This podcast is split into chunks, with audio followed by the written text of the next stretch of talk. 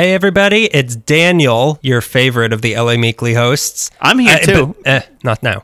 Before we start the show, we want to introduce our very first sponsor for the show, the first sponsor that actually knows that they are sponsoring us. The name of this sponsor is ForkSpot. Who said there's no such thing as free lunch? With ForkSpot, it's happy hour every hour. ForkSpot is a new food ordering app started right here in LA. We like that. Greg silently nodded in, in agreement. yeah. If he says too many words in this, he gets some of the money for the Mm-hmm. sponsorship, and I won't let him. Uh, stop. Call me Ishmael. I'm going to do all of the. I'm going to read all of Moby Dick. You get 800,000 words. ForkSpot is a new food ordering app started right here in LA, like I said, that allows you to order food in advance straight from the app. On top of that, ForkSpot has a reward system for every restaurant you visit in their app, which means that if you visit the same place five times, you're going to get $5 worth of credit to eat there again or a different place. On top of on top of that, ForkSpot also has an exclusive partnership with these restaurants to offer you up to 30% off in discounts when you dine there. Right now, ForkSpot is active in LA and San Diego, but is soon coming to such unimportant places as Seattle, Chicago, and New York City. Listeners of our show can use promo code MEEKLY, M E E K L Y, to get a $15 credit immediately. Again, that code is MEEKLY to get a $15 credit immediately. No exclusions, no minimums, just $15 to gorge yourself and feel great about it at your favorite restaurant using the ForkSpot app. It's available for download now in the App Store or on Google Play or at forkspot.com. That name again is ForkSpot. ForkSpot, offer code MEEKLY. On with the show.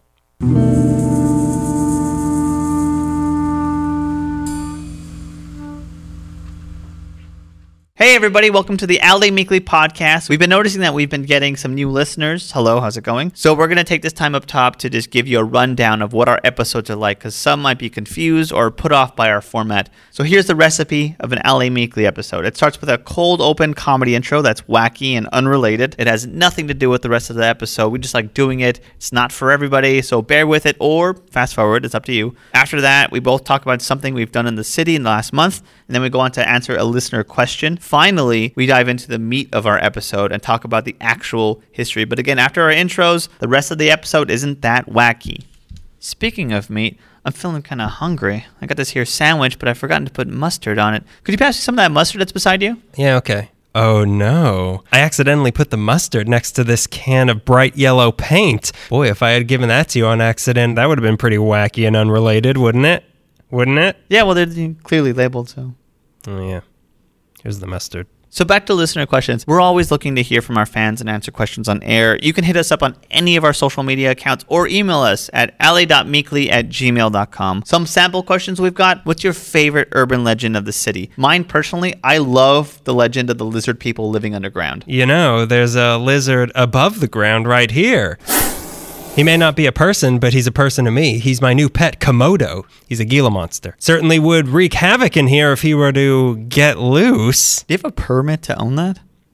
Yeah, he's got all his shots. Yeah, well, keep it away from me. So, a little on how we cover history. We take a really broad subject, such as the city's water or the mission system, and then we break it up so we can both cover smaller topics within and then share what we learn with each other and you. Breaking up just like the space time continuum by a young Martin McFly. I see what you're doing and don't. I don't want people to get the right idea of us. It's too early in the episode. That's not how you reel in a sucker. You're right. Maybe a little music. I can put on this here record by Huey Lewis, and you can get back to talking about the future of this podcast. We never were. I know, but I thought you were going to, and I already wrote the line. Anyways, we've recently hit our 60th episode, which is huge to us, and we're making our push month by month to triple digits. You know, maybe for the 100th intro, we should hire a professional Mary Pickford impersonator to be in it. We talk about her so much. Hey, that's actually a good idea.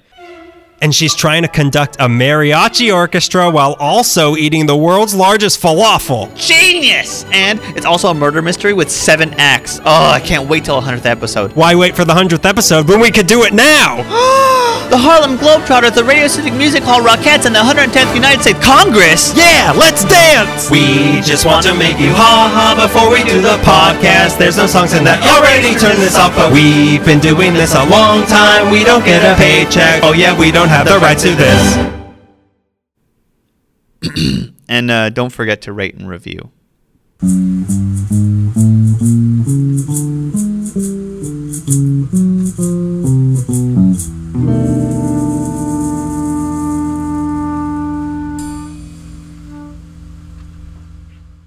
Welcome, Welcome. to a hallway of a building that was open at CSUN. We are sitting on the floor. If you didn't see the picture on our Instagram about a week ago, we, as I was saying before, we watched one Japanese movie, and this is all we want to do now. we watched Seven Samurai, and now we're, we feel like we always have to sit on the floor. We could be the eighth and ninth.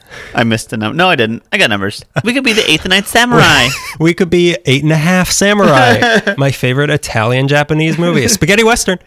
You might hear a weird buzzing at parts in this episode. We're sitting right in. above So, us. there's there's not only a light above us. There's a ca- electrical cabinet right behind Greg that says "Danger! Don't record podcasts." Mm-hmm. And there's also here. a, a framed printed thing that says, Thank you for keeping this area clean.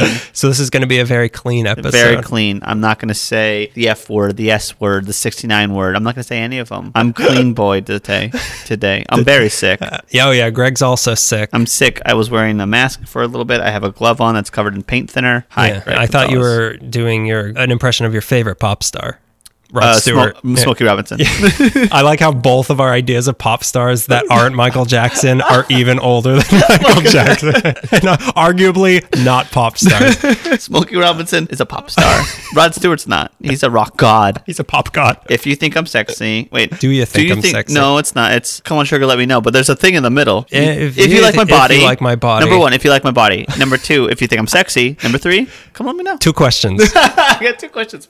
Two questions and a command. that was the name of my. Um, doesn't matter. All right. It's in my reference. I know we had uh, our first sponsor at this episode, which is very exciting. I'm Yeah. going. I'm very looking forward to using fifteen dollars worth of food. me and my girlfriend are gonna abuse that this weekend. Yeah, we're going to open so many different email accounts just to use this. I have all those burner credit cards that I've stolen from cars. I'm gonna start using them. Finally, in Finally. So We don't mean that. We, so we also this isn't a sponsor, but we actually this episode we are doing in tandem cooperation with another LA entity, LA Mm-hmm. cultural entity, which is Life Hacks LA. Very important uh, blog. Is it a blog? They have a website and they have their Instagram, which Hey, will. I've been referring to it as a blog to everybody, so sorry. Everything's a blog. Yeah. What's this Um, podcast? A blog?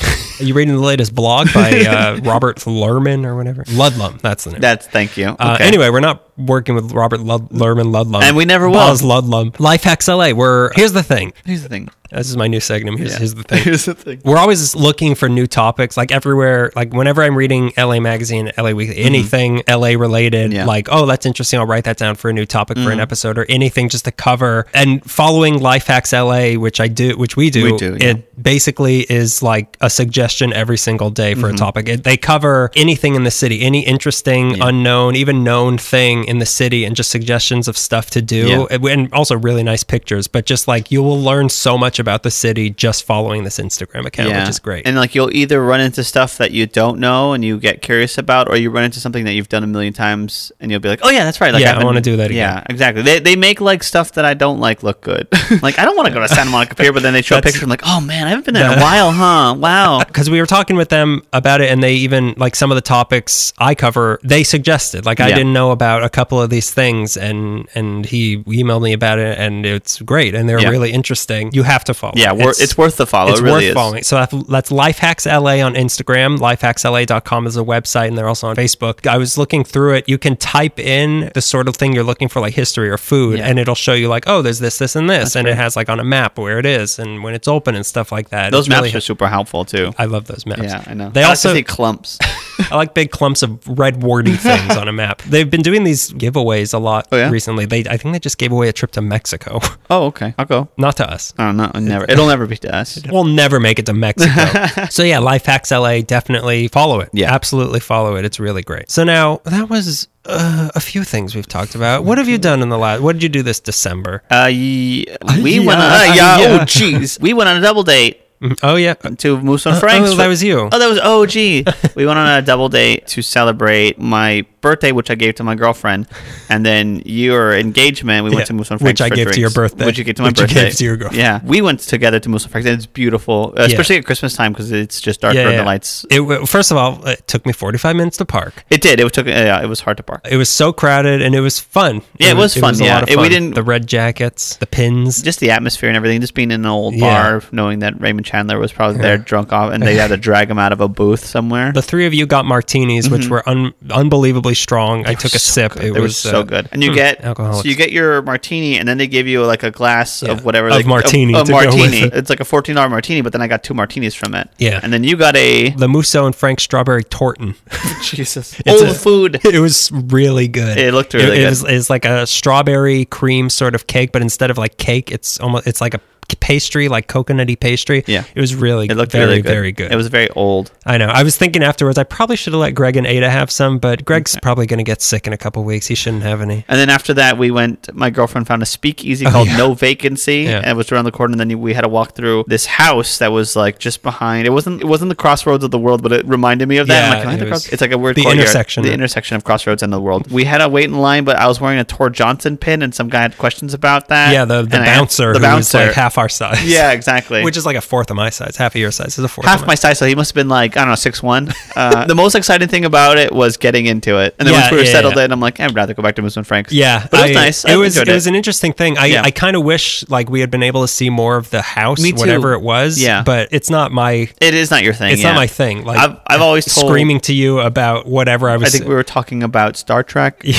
you were telling me about Star Trek that you want to see. I think in terms of what you can do of that, in terms of that on Hollywood Boulevard, that's definitely one of the better things. yeah, I think so. Anyway, you've already had your one thing. You can't choose two. that was one night.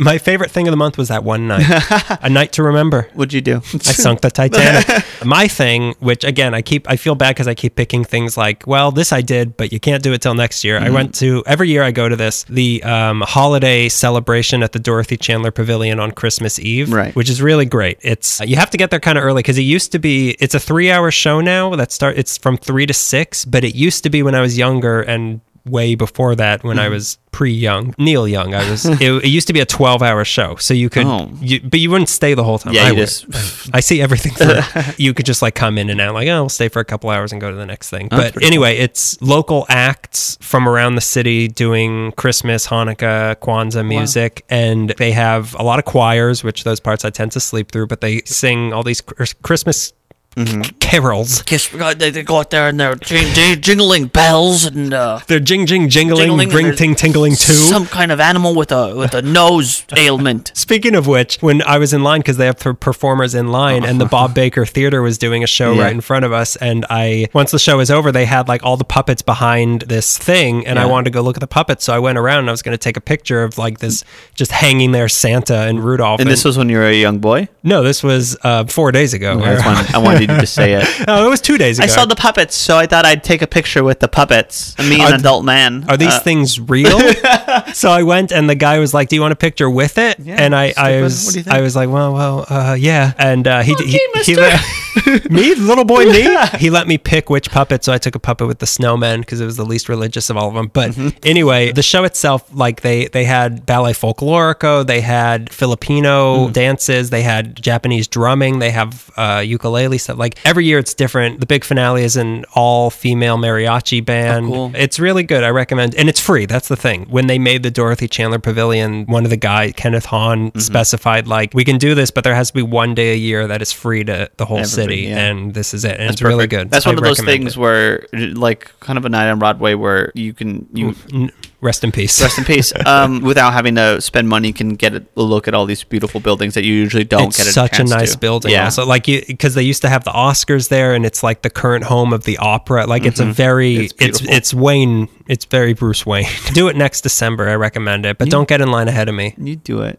You do it You do it. Yeah, shut up you do it so yeah those are the things we did from last month It was Uh, a good cold month, and I didn't get sick one time, except Christmas Day. Someone had too many figgy puddings. uh, I still don't know what that is. So now let's go to our listener question. Oh, yes. Um, oh, oh, oh, oh, Oh, Oh, okay. So before we get into the new one, our listener wasn't satisfied with my answer last time. she sends me an email saying, I hate your answer. She sends you an email saying, I want to go on a date with you and your girlfriend. she sent me a picture. Uh-huh. I sent that picture to a park ranger Whoa, at did Griffith really? Park, and they responded to me. This is from Lynn Kanan, who is a park ranger there. The thing she was talking about, that graded area in the question behind Griffith Park, which wasn't the Zoodoo place or whatever I hypothesized it was. That's the Toyon Canyon landfill. It's closed now and is slowly being returned to parkland. Okay. So it was a landfill, but it's being reconverted back into not trash.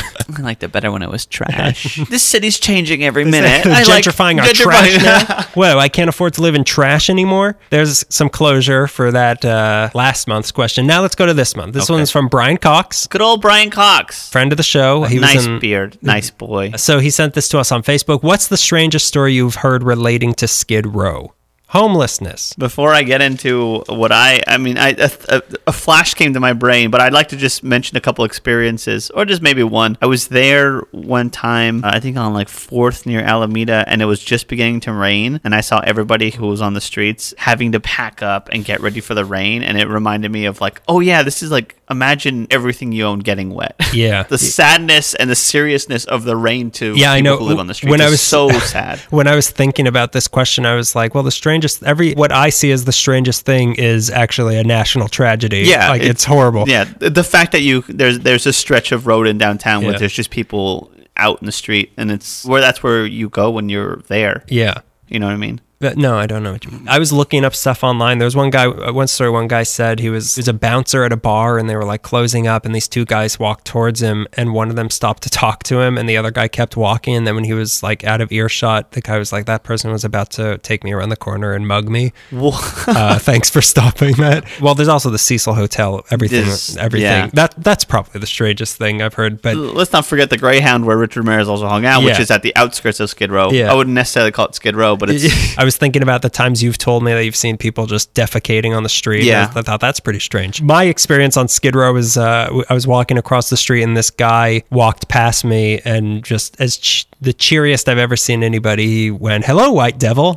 and then he walked right past me. That was strange. it's some funny that you can go to China and have the same experience. It's a small world. it's a small world for a white person. He said, "What's the weirdest thing that happened on Skid Row?" And my brain flashed like, "Wasn't there someone called the Skid Row Slasher?" And there was. That sounds familiar. Yeah, there was a killer in the Oh streets God, of Los how much of this do you have? Well, in 1974, there oh, was a God. guy going around killing transients, and he was called the Skid Row Slasher, not to be confused with the Skid Row Stabber, which is another guy. this guy is a little bit more serious. In total, the Skid Row Slasher killed nine people, but attacked 10 when was this? between October and November 1974, all along Skid Row and a little bit in Hollywood too. The 10th victim was a custodian employed by the county named William Graham. He was found slumped over a park bench at City Hall Plaza, a little grass area across from police headquarters. Yeah. He was found there. The other nine were homeless people who had no money, so these crimes were not motivated by that factor. He slashed their throats or he stabbed them. The first victim, Charles Jackson, was killed and left near Central Library. But is that weird? I mean, it's I wouldn't say it's weird. I'd say it's strange. it's sad and it's morbid, but is it weird? Wow. All the bodies were found with a cup of blood next to them, and their bodies were surrounded by a circle of salt. So the media obviously thought it was some sort of satanic ritual, but I can't confirm that. It was also said, but I can't confirm this, that all the victims' shoes were removed and they were found facing the bodies. No idea what that's about. I haven't done extensive research on Yeah. this, but it's not our job to do that. the name of the Skid Row slasher is Vaughn Orrin Greenwood. He was a 33 year old guy who had been doing similar stuff in Chicago 10 years prior to that and had been locked up, but not Yeah, nearly. fork spots coming to Chicago. We should ask them if they deliver to prisons. The way he got caught is that when he attacked uh, Charles, not Charles uh, William Graham. he tried to go up against Charles Manson. Ah, yeah, killer versus killer. Although we both know Charles Manson didn't kill anybody. He dropped a, a letter that he addressed to himself at the last scene, and they looked into it. And then they went to his house and they found the cufflinks of one of the victims there. So then he got caught. It's weird slasher. that anytime salt is involved, they're like, well, it's a Satan worshiper. this is Satan. This is satanic stuff. this is Satan's season I was telling my girlfriend, she's like, "Well, that isn't that an old village thing to keep ghosts away?" to kill transients. So to kill transients, that's how you keep ghosts away. You have to make a sacrifice. No, when you cover something in salt. I don't know. I have never lived in the old world. Yeah, that's strange. Odd. So uh, Thank you, Brian. Thanks, Brian. You'll never hear this, but uh, if you did, you could use uh, promo code Meekly and uh, live out your strangest fantasy on Skid Row. Just use promo code Meekly. This doesn't count as a credit. You can't say you're a guest on the show. Yeah. Don't put this on your resume, Brian. okay, so let's talk about, uh, you know, sin like I said, in tandem with Life Hacks LA, they cover hidden gems, things like that. So we're going to talk about some hidden gems in the city Mm-hmm. Yeah. in this episode. We are. Some of them are, you might know about them, but not Yeah. really. And some of them I had, no, like I said, I had no idea about these. One of them talked about I, is one of my really special things in the city that I tell I try to tell everybody to go to, and I'm happy to do research on it. although- Skid Row. Skid Row. The other one, we'll get into the, the, my weird thing with my second one. Okay. Your love affair with. It turns out it's not the Hollywood Wax Museum like I thought it was. It's a whole completely different thing, and I like this one much more. Yeah. Listen to me. I have no interest in the Hollywood Wax Museum. None. They're creepy. They're bad. They're for you. altogether ooky. Yeah, if they were there, I might go. Actually, they had TV versions of the Addams Family. I might go. I don't want Just to drawings. Drawings. You're from New York, aren't you? Mm, mm, There's drawings of Water. water, drawings of water and coffee. I don't know. I'm gonna uh, go to, go walk, walk down to Houston. so I'll get us started. Why not? Hey, why not? Hey, why do not? it, why not? I'm talking here. I'm talking here. Why not? so my first one, day after day, alone on a hill. The restaurant on the map refuses to comp my bill. Oh my god. Our first gem is a place. Bad music. to explain that, my girlfriend, she compared living with me is like living in a bad musical, which is calling it a musical is generous. so our first gem is a place that literally looks down on all of us, the Yamashiro restaurant in Hollywood. It- It's above uh, Magic Castle. Correct? it is. Yeah. That's the only time I've seen it is when driving towards Magic Castle, which I'm also not about. Here's the thing about I don't know if you caught this in your research, but it's actually a, just an illusion. It's not actually on a hill. It's, a just, mirror. It's a it's a mirror. it's a mirror. It's just a mirror reflecting off of the of haunted the- mansion in way down in Irvine.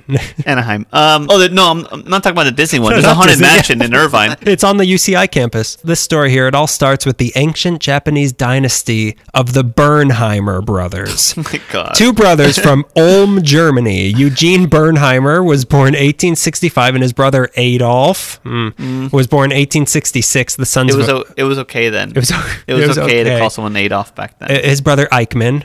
it meant something else back then. They were born with Buddhist swastikas. so. His brother was born in 1866. They were the sons of a dry goods importing company called Bear Mill Manufacturing Company. They were sons of a corporation. They made cotton products and imported and exported Oriental goods, as they put it. In less racist terms, this meant that for work they traveled extensively in Asia, and while they were there, they developed a love for Asian art and culture and started to collect things that eventually turned into a massive Asian art collection that was valued at hundreds of thousands of dollars. They just started collecting things. Hell yeah. Lao Wai.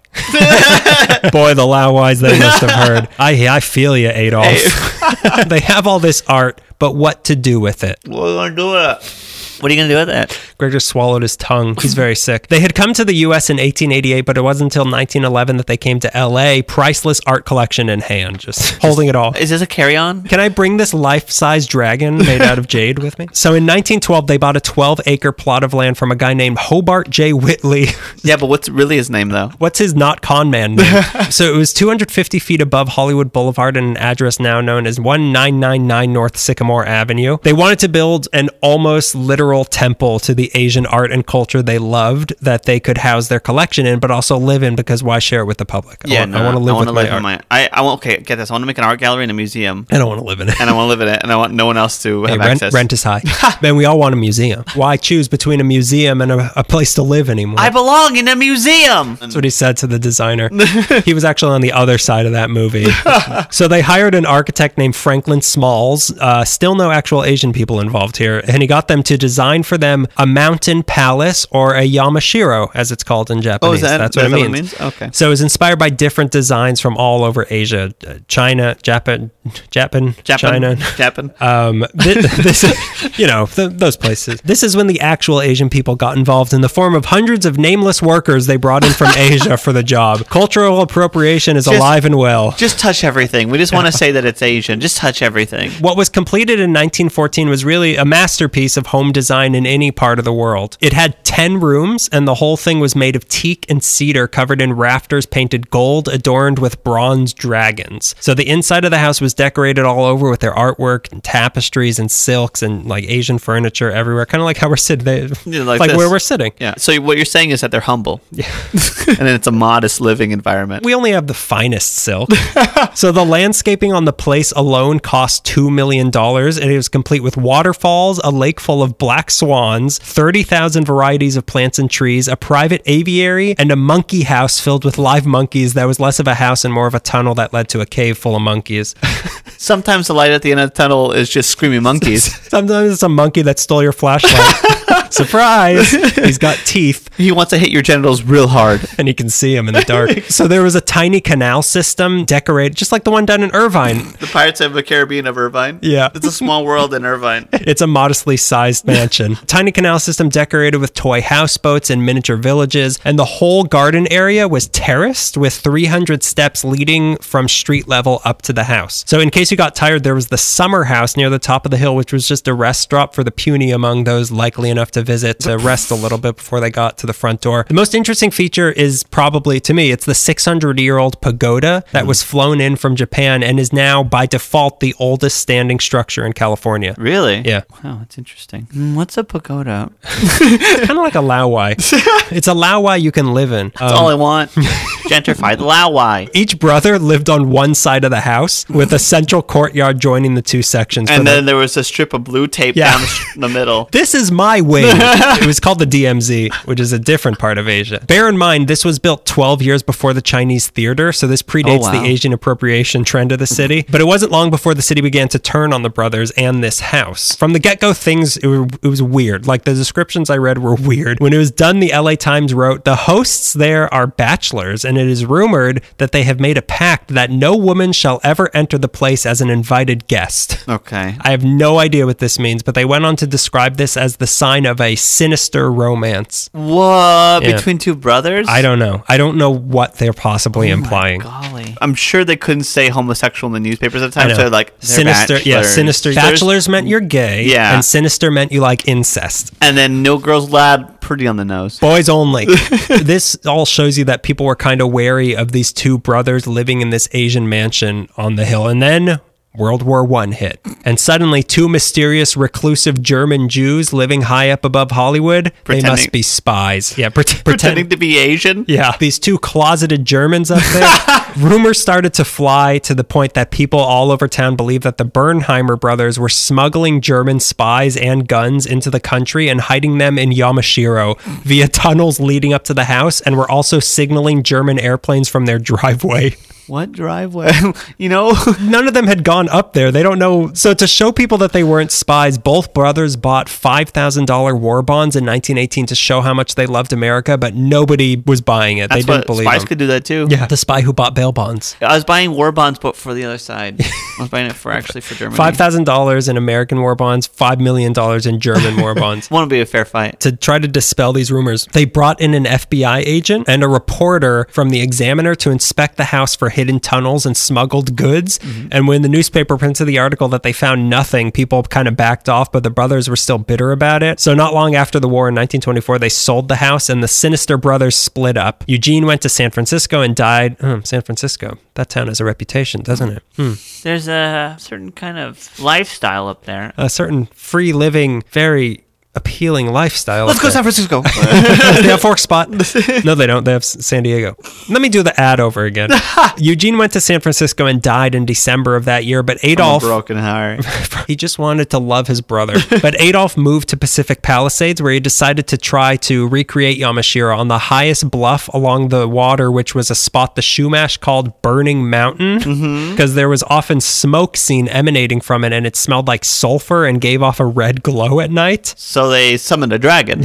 He finally did He it. Finally, son of a bitch, tried, finally did it. My collection will be complete. Scientists say now that this weird phenomenon, it's from uh, oil and gas seeping out, but I say it's the volcano that buried Atlantis. But this place looked similar to Yamashiro and was kind of like an Asian Getty villa. It was called Bernheimer Oriental Gardens. Beautiful. Every word that follows it makes more sense. It was open to the public, this one, and it Oh. had over 2 million people visit until World War II hit. And nobody had enough gas to drive to Pacific Pacific Palisades because all they had were bullets in their car. And also, he was he was still German, so people didn't trust him again, all over again. And inflation, he can't afford a bail bond, uh, a bail bond, a war Bail. bond, an American bail bond. At the same time, the land started slipping into the ocean because of the recently built PCH. And then in 1944, Adolf died. Suspicious. Pretty similar to another Adolf's death here. And two months later, a huge landslide destroyed the whole place, so that's no longer there. There's a book on this place called The Mystery of the Green Ghost, which is sort of an Alfred Hitchcock branded Hardy Boys thing. It's weird. I'm going to read it right now. Yeah. So back to Yamashiro. The man the brother sold it to was John Tate, who is rumored to have turned it into a brothel during uh, the, the mid 20s. But that's never been confirmed. But what is confirmed is that on October 11th, 1925, this place was the first meeting place of the 400 Club, which I kept thinking the 700 or the, what is it, the 700 Club, the religious thing? You don't know what I'm I know what talking you're talking about. It used to be on TV before X Men. Yeah. Yeah. Exactly. oh, so you remember. You're one of the 700. It's not that. This was an exclusive celebrity only secret society. It's even more religious. it was an offshoot of the 60 Club, which was about 340 people smaller. Hey, uh, that was started by. What? Wait a minute, let me get my abacus. so that was started by Frank Elliott, and they used to meet at the Biltmore. It started because even though movie people in the mid 20s they were becoming rich in the city, they were still looked down on by the old money, oil, newspaper, the Chandlers. what Henry Huntington didn't like to hang out with Hedy Lamarr? Why? Yeah. Oh, he did. These new money people, they weren't invited to these old money events. So they decided to build their own community to not feel so left out about it. So membership, it was $500 for the 400 club. Hmm. It's, uh, you're paying more than a dollar a person, in, in my opinion. Let me get my abacus. the membership included people like Cecil B. DeMille, Rudolph Valentino, Fatty Arbuckle, Samuel Goldwyn, Sam Warner, Pola Negri, Lillian Gish, and 393 of their friends all piled into Yamashiro this night. Greg, you're disrespecting me. Lillian Gish. hmm? Greg, I challenge you. Lillian Gish is my father. One person present on this opening night of it said, We heard music coming from the little open music room at the end of the patio, and somebody was dancing the Charleston. Of course it is Priscilla Dean and Ruth Roland, commented Stella, and sure enough, it was. I saw them only last night Charlestoning at the 60 Club at the Biltmore. Now the question is, where did these indestructible Charlestoners Charleston in between times? That's the sort of commentary you get in the mid 20s. This is why the Chandlers didn't like them. Ah. Written by Jasper Zaffron. By the next year, in 1926, the 400 Club had kind of petered out, and Yamashiro was just used basically as a venue for whoever wanted to hold an event there. In the mhm. 30s, you could tour the gardens for a quarter, but in the 40s, it became a target of racist paranoia again, even with nobody living there, because when World War II hit, people started spreading rumors that it was actually a signal tower for the Japanese. Oh this looks Japanese. Yeah. It must be. It must be a spy. this building is a spy I bet there's Polish people up there. that building's trying to steal my job.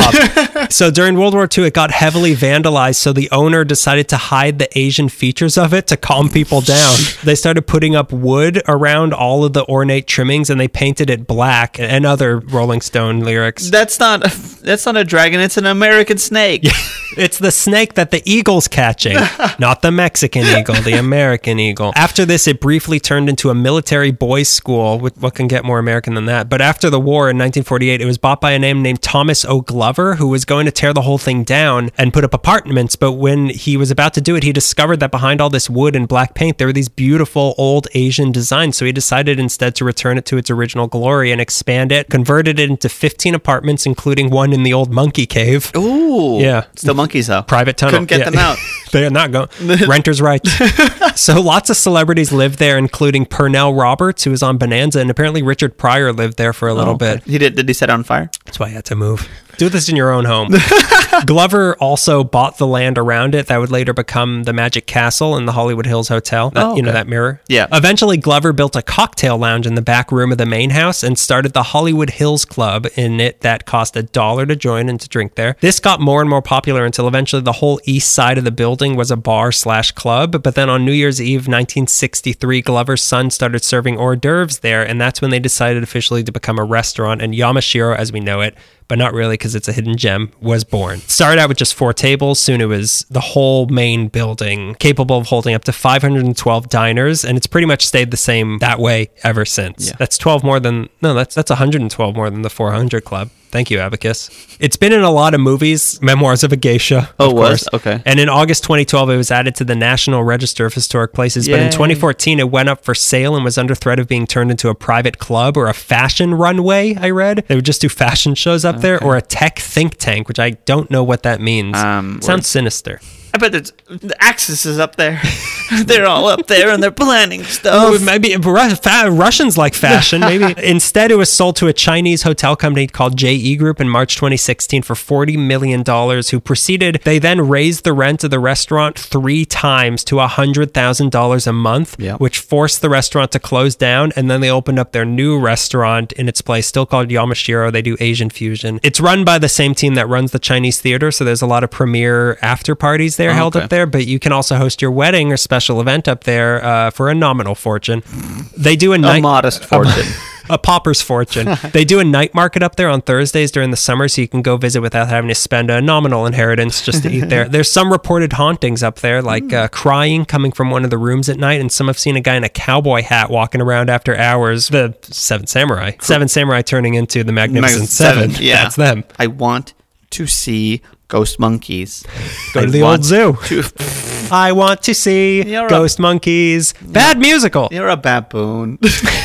Get out of here. You're a specter of a baboon. You're a specter of an orangutan. Get out of here. So they think this guy in the cowboy hat could be Glover, the guy who used to oh, own Oh, yeah. it, or maybe it was this old movie pioneer named Fayette Thomas Moore who shot himself in his car in front of the restaurant in 1955. He couldn't afford. Couldn't afford anything. Whoever this may be, just remember that some of the fish in the koi pond are almost 60 years old. I And wish that, I didn't burp when you said that. Yeah. I wanted to laugh instead, you burp in my face on the day of my daughter's wedding. at Yamashiro. The Yamashiro, which is a lovely place. So yeah, that's Yamashiro. A little. I want to go to that night market at least to just kind of walk around. We should do that. check in next month if that's the thing we do. How about you do it and take pictures? I'm going to be talking about one of my favorite places in Griffith Park. The title. You do love this place. I do love this place. Have I taken you there? No, I've never. I've still never been there. You've never been. I've seen it from the Travel. Town? Oh, you spoiled it. I did spoil it just to scold you. How dare you have a podcast on LA and I never gone Travel Town? It's Got to make a move to a town that's right for me. Won't you take me to Travel Town? Good musical. This one is called Where We're Going, We Don't Need to Go Anywhere. the story of little old travel town in Griffith Park has to do with two men, both of whom worked for the city. Were they sinister men? They were two brothers and they kissed. And then the whole world didn't want the whole world didn't want them to kiss again. And they're like, but we want to. Started a world war because of it. the kiss heard around the world. Those two brothers, Japan and Germany. two guys. William Fredrickson, who was the superintendent of recreation, and Charlie Atkins, who was an employee of the Recreation and Parks Department. It's these kind Kind of Atkins sound familiar. I thought that he was a country singer of old old You time know, country. I think he does. I might be thinking of the Atkins diet. I might be thinking of Charlie Patton and the Atkins diet. Yeah. it all happens at this moment, at the end of the 40s and the beginning of the 50s. Because of wartime industries and boosts in the national economy, production of automobiles is on the rise, which is perfect because now not only do people want personal vehicles, they can also afford it. With the rise of automobile comes the decline in train transportation. And that was an era filled with excitement and train crashes and train robberies and boxcar hobos singing old-timey songs like Charlie Atkins. Charlie Atkins was Don't eat carbs. bad musical. Uh, But Charlie Atkins was not going to let this era of American transportation go quietly. Atkins was born in. Trains aren't known for that. He was. This is the sound he's going to make to not let it go quietly. Choo choo, crash crash. Chugga chugga chugga Chugga, chugga, chugga. chugga. Preserve this. Earned this. Uh, Atkins was born in 1889 in Omaha, Nebraska. Before moving to Los Angeles, he was an executive for the Standard Oil Company. He made the move to Southern California in the 30s and later took a job with the city of Los Angeles. Charlie was deeply saddened by what he correctly felt was the end of the railroad era of American life. Now, his spark for the idea was creating a railroad petting zoo for kids to come and see what would eventually become relics. So basically, yeah, come and play with all the trains. No feeding. Just keep throwing throw- throwing coal, coal into at- the- Eat it! Why won't it wake up? Why is that train humping the other one? It's, That's how boxcars are made. Yeah, I wish I knew more train uh, phrases. He wa- Caboose. we did go there. I've never been there. We've been there. I have not been there. We've been there together. No. Mm-hmm. No. When have we been there? I know that you once went there and took a bunch of pictures. And you weren't with me. I was not with you. I think it was you. Must have been Marc Maron, the other, only other podcaster in Yeah, town. no, it was uh, Lore. I took Lore out. I went there with stuff you should know. Here's some stuff you should know. I went there with hardcore history. you know, there's probably 400,000 podcasts, and whenever we it's time for us to make a reference to another one, we name five, Five. of them. I listen to probably 15 different podcasts, and I'm still always like, what's Lore doing? Are you my favorite murder? Four of the five I reference, I don't even listen to. Yeah, I know. I can literally put two words together, and it's probably someone's podcast. You know, mu- muffin paycheck. It's probably a podcast. How do you get on? It's a dying medium. What I'm Someday saying is- there's going to be a travel town for podcasts. Charlie was trying to rally some troops. He wanted to find a place in the city to exhibit and hold these retired trains. He started rallying the troops and he found a lot of support for his idea among railroad enthusiasts. They also got a lot of support from the Parks Department for Griffith Park, for the actual park, the Parks Department. Griffith the Park Park Park, Park, Park, Park, Park. I believe this is where William Fredrickson comes in. It's weird because some sources give the credit to the idea to Atkins and others give it to Fredrickson, but rarely are the two mentioned in the same space. And then if they are, they always give credit to one and not both. so I'm going to try to give credit to both. I mostly give credit to Atkins because when I went to Travel Town last time, I bought a postcard with Charlie Atkins and one of our Patreon people got. So I'm always like, yeah, Charlie Atkins, he made everything, but it's probably two people. Fredrickson was the superintendent of the recreation for the city, and it was said that it was his original idea he had in 1947 that led to the creation of Travel Town. So I think a lot of people give him credit for the germ of the idea. Fredrickson had a similar idea to Atkins. Thousands of curious youngsters had never been able to access these beautiful machines. His idea originally had to do with planes. He thought a lot of kids were curious and wanted to grow up to be pilots, but they had never been into a cockpit. They had never been on an airplane as just like admirers. Like if Yeah. you're getting on a plane, you're just like a It's passenger. just hijackers. hijackers, and I have a box cutter. Um, his main concern was just so we went from planes to trains.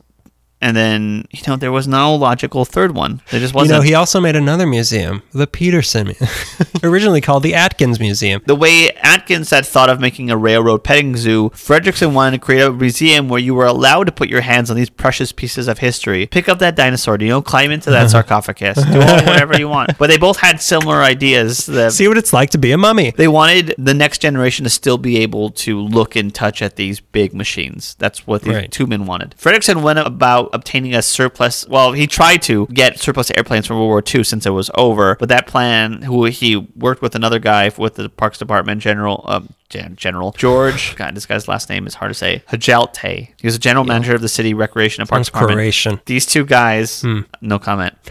I see that you. I suspect he's a spy.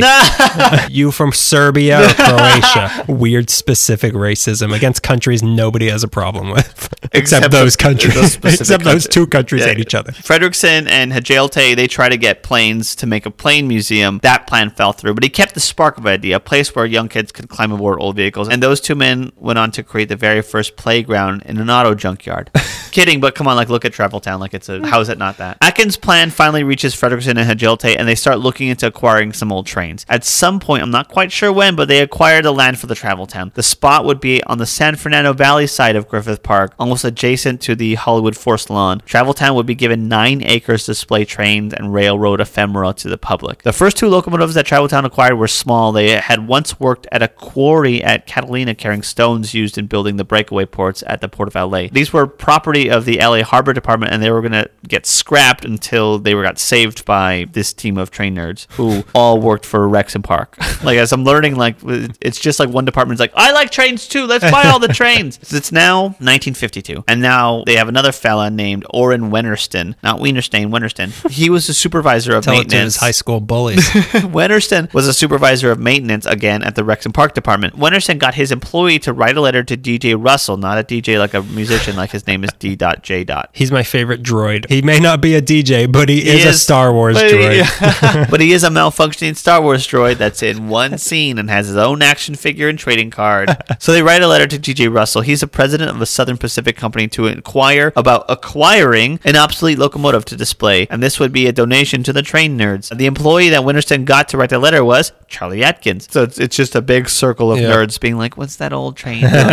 DJ Russell was also a train nerd and enthusiastically approved of this idea, so he donated the soon-to-be retired engine 3025 to the men at the Rex and Parks department. So that's great of Southern Pacific, but now the question: How do we get this old heavy train from Glendale to its spot in Travel Town, which is almost Glendale? They luckily got help from the Biala Truck Company to move the damn thing for free. And October 10th, the engine 3025 landed in Griffith Park thanks to what I can only imagine are train nerds of the Biala Truck Company.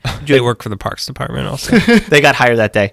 Seasonal workers. The little birdie started talking, and soon news was spreading about the retired trains at the travel town that you could board. Almost immediately, the train petting zoo was receiving new vehicles and other exhibits in rapid one after the other. By the 1st of December, Travel Town had on exhibit a 44 passenger streetcar given by the LA Transit Lines. They had an historic 76 year old dray, represented by Paul J. Smith, who was the president of the Republic. Was, was there a Snoop? What was I saying? Um, uh, Do you want the- me to sing? do you mind singing and rapping for me? Yeah, I do. They had a 50 year old kerosene tank wagon donated by the Standard Oil Company of California. There's a colorful old circus wagon given Hmm. by the Beverly Amusement Company. Caboose number 2117, which was a veteran home on wheels for a nomadic trainman given by the Union Pacific Railroad Company. And a one horse shay, which was a gift from Knott's Berry Farm. Isn't that a line from a Christmas song? A one horse shay or four, four horse sleigh? What is it? One horse Open on sleigh. a one horse sleigh. Open sleigh. Oh, jingle bells. anyway, it is a Christmas song. Is is Jingle Bells a Christmas song? Is that what we're arguing right now? So on top of all the trains that were getting donated, all different types of trains. First of all, like you had interurban ones, you had like transcontinental trains, you had sleeper trains. On top of all that, Pacific Electric donated its old Sierra Vista waiting station, like the the awning that goes over all the trains. They donated that, so that's from PE. I've seen that from the freeway. Yeah, think. you can see that. That's pretty Yeah. big. That's pretty noticeable. That's definitely free to see. If you just don't look at traffic and look to your right when you're on the yeah, 134. Just, just hard stop. Yeah. And just, just stop. People will understand. yeah, no, just turn your hazards on. That's okay. Life hack. Stop in the middle of the freeway. You can see whatever attraction you want for free. With that impressive slate of exhibits cleaned and polished for the occasion, Travel Town was officially dedicated on Sunday, December 14th of 1952. And after that, they just kept acquiring trains and growing exhibits. Among the regular locomotives and train cars, which eventually included Larry trains and red cars, they also had an ancient petroleum field fire truck, which was donated by the Shell Oil Company. And at one point, they Hmm. Who had also work for the Parks Department. Three planes on site, which included an obsolescent Japanese Zero fighter, Zero in quotations I fighter. don't trust it. Um, is it active? Who is signaled inside? it from their driveway? Is it spying on other planes? Yeah, it's going to tell on the trains. The fighter plane was captured on the South Pacific Island during World War II. All these three planes were later donated to the Air Museum. Hmm. Atkins unfortunately died in 1959, but he dies seeing this passion of his and this little idea turn into a popular amusement. Not that popular because it's a hidden gem. You know what's weird is I can't seem to find much on Walt Disney or Ward Kimball's ideas on Travel Town, and you think they would because they're They were they had their own nerds. trains in their backyard. yeah, They that was the crazy. genesis of Disneyland. Yeah. they also almost and it's across the street from Disneyland. It's across. It's literally across the street from Disneyland. It's across the freeway. Uh, yeah, the, I call the freeway a street because I stop on it and sleep there all the time. Because I pull over and get out and just like walk around. Yeah, they were trainers. I don't know what they thought of Travel Town. That's weird. Like the timing, the Yeah. year, everything is matched up perfectly. With Because them. we, me and Ada went up to a train museum in Nevada, I think in Carson City, and they have one of Ward Kimball. They Whistling Billy is Ward Kimball's train. I'm like, but what did he think about Travel Town? I am trying to make it a point to stop at every train museum in every city now because I love them so much. it's your whistle stop tour of It- train museums. Yeah. In 1965, Travel Town's exhibits were regrouped and the park was rededicated. And there's just constant restoration projects going on with all the trains there. In 1966, a new director stepped into Travel Town. His name was Fred Hertwig, and he was a jovial, ver- Sounds Slovenian. something uh, not right about that name, huh? Sounds like he might be from the former Yugoslavia. Yugoslavia. Sounds like he's someone from real cold, but not American cold. He was a real jovial, likable guy, and he retired in 1983 at the age of 69 and never missed. He never missed a day of work. He first became involved in the city of Beverly Hills with a traveling circus, which is I'm very curious about. He was a director of a program for 15 summers beginning in 1952, where they would travel to three different city playgrounds a week and cast children in 14 different circus acts. what? Yeah. What? I have no idea what. I'm so curious about the Beverly Hills traveling circus. No insurance necessary. if that's what the tour was called. Listen, your son wants to be in the circus. He has to bite the head off this chicken live, okay? Or he and can then go this, home. this lion has to bite the head off of him. the lion cir- wants to go home. Circle of life. Man bites chicken. lion bites man. Nobody Woman bites inherits the earth. Yeah. He then went on after the, doing the circus. He went on to work for the City of LA's Rec and Parks, where he ended up at Travel Town. He carried on the legacy of neatness and train nerdery after the passing of Atkins. At Travel Town, among the many immobile trains and cars, there's a small train that circles the park, and for a couple bucks, you can ride this and wave to all the sucker pedestrians and stuff, which is really neat. that I think I've been on because that I think is the ghost train train. Oh, okay. I think that's what I rode on. So I guess I kind of have been there, but Been I didn't see the. You've been to Spooky there. there- there's a lot of witches there and uh, Oh, talking jack o' lanterns, right? Oh yeah, you, you know it pretty well. my favorite things there, there's a LA Railway interurban trolley. It's there. It's really beat up, but it's got that simple like trolley look that I mm-hmm. like. Donated in 1962. There's also a Pullman sleeping car called the Rose Bowl. It's like long and black. It's under that waiting area. It was built in 1937. They also have a Southern Pacific stock car made of wood, and it looks like where they killed Laura Palmer. I always make that joke when I go there, and nobody cares. Now, Travel Town. Admission is absolutely free, but donations are graciously appreciated. It's opened, I believe, every day, but check the hours before you go because some days it closes at four, sometimes it closes at five. It's such a wonderful thing to check out. It's great to let kids just kind of run around and do their Yeah. thing. You can have birthday parties inside one of the trains there. Huh. Best of all, but sadly, it's never that packed. It's never empty, but it's also Yeah, just it's good and bad. it- good and bad. It's it's such a wonderful little hidden gem of LA, but it's a very wonderful, wholesome, not seedy place. I was looking up kind of surface level checks. I'm like, so no, no murders, no vandal, no skulls found, no lion, no. Did these trains ever hit anyone? Please check out Travel Town. It's at 5200 Hollingsworth Drive in Griffith Park at the very edge of Griffith Park. Is there a gift shop? Yeah, there's a great gift shop. Uh, yeah, I imagine there's a good gift shop There's there. a good gift shop. I, I always want to buy train whistles, and uh, you know what they have? conductors hats, They have- children's conductors hats. and it's it's pinstriped. Uh, they have a mug that I really want that I never get, and it's a mug of hobo codes. I love it. Like in Mad Men. Like in Mad Men, There's an angry pie that lives here. there's a cow that looked at me cross. so it's owned by Park the Parks Yeah, Department. it's owned by the city of LA, by that's the good. Parks It- Department. that's weird because I mean the zoo also. It seems like everything. I mean, that why, area. why that? Yeah, why would there be a private company in Griffith in the public park? Yeah. that makes sense. Let's go on to mine. These two, I have two small ones here, and these were both actually suggested by Lifehacks LA. oh yeah, okay. Are they small? The stories are short, or they're stories like- are short. They're, They're, like- also they're they're also hidden gems that are just gems. They're actual gems. They're actual I, gems. I hid two Bombay sapphires somewhere in this city. The winner gets the keys to Yamashiro. But watch out for the racist looks. These two are suggested by him from Lifehacks LA. So the first one I'm going to talk about, you can beg for forgiveness with as many Hail Marys as you want, but there's only one St. Vincent, and that's St. Vincent's Court.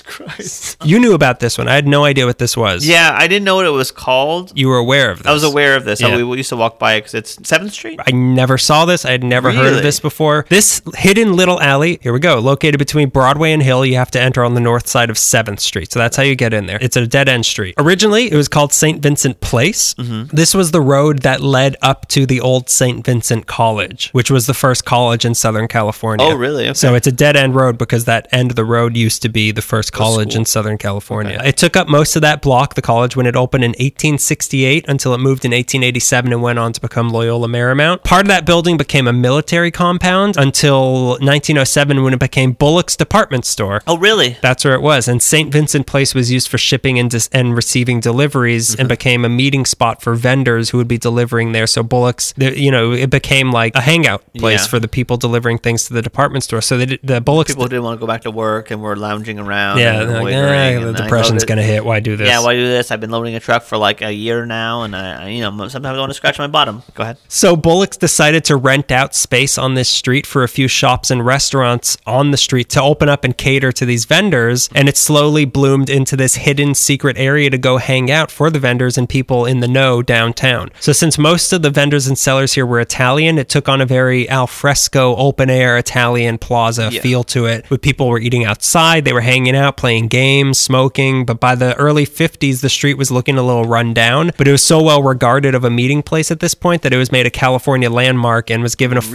Really? yeah, it was it's a California landmark. It was given a full makeover in 1957. So they in this makeover, they fully embraced the Italian ambiance. They decorated it to basically look like the European street set on the Universal Studios lot. Yeah. Like it's an exaggeration of what Europe looks like on purpose. It had a cobblestone like road. It had fake brightly colored storefronts put on the walls, and it was renamed the more elegant St. Vincent Court. It's very elegant. It thrived as the outdoor hangout that it always was, but over the years, as the demographic changed in the 80s and Bullock's closed and part of the building turned into the St. Vincent's Jewelry Center, Yeah. the restaurant turned more and more Middle Eastern and then predominantly Armenian, which it now is today. So it wasn't Italian anymore. That's what happened to Italy too, right? Yeah, it's called Armenia. It's called Armenia now. It's a satellite country of Armenia. A guy named Kasin Chelik opened up a restaurant there around this time and got even more facades and decorations put up. I bring him up because he had previously owned the Orange Julius at 7th Street, which, if you recall that episode, might have been the first location Wow, to be really? called Orange Julius. So he ran that for a while. But the outdoor culture stayed constant throughout and got even better. Eventually, with they had a full shoe shine set up on the sidewalk. The tables for the restaurants literally filled the whole street. Like it was a block party every single day, and the street was closed off. Like people were just playing great. playing cards and eating in the middle of the street. Hey, Giuseppe, quit playing stickball. Giuseppe, remember what it was like in Armenia?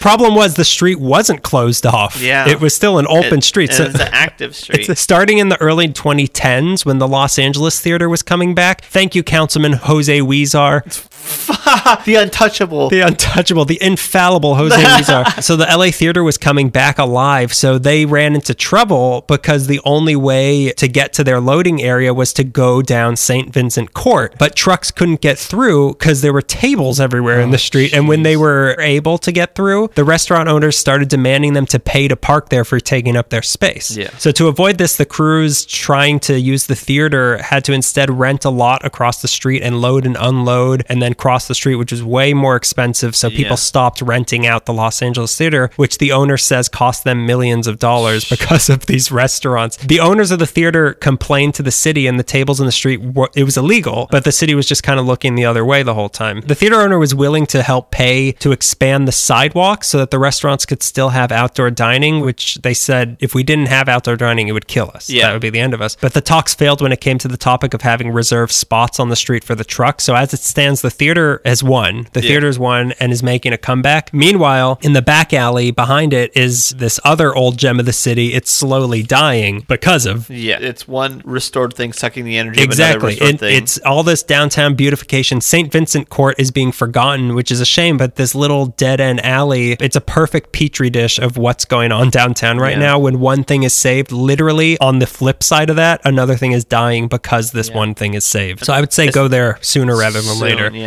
But it's a cool, it's a really cool looking little place. I'd like to go there and get some classic Armenian food, your spaghetti, your lasagna.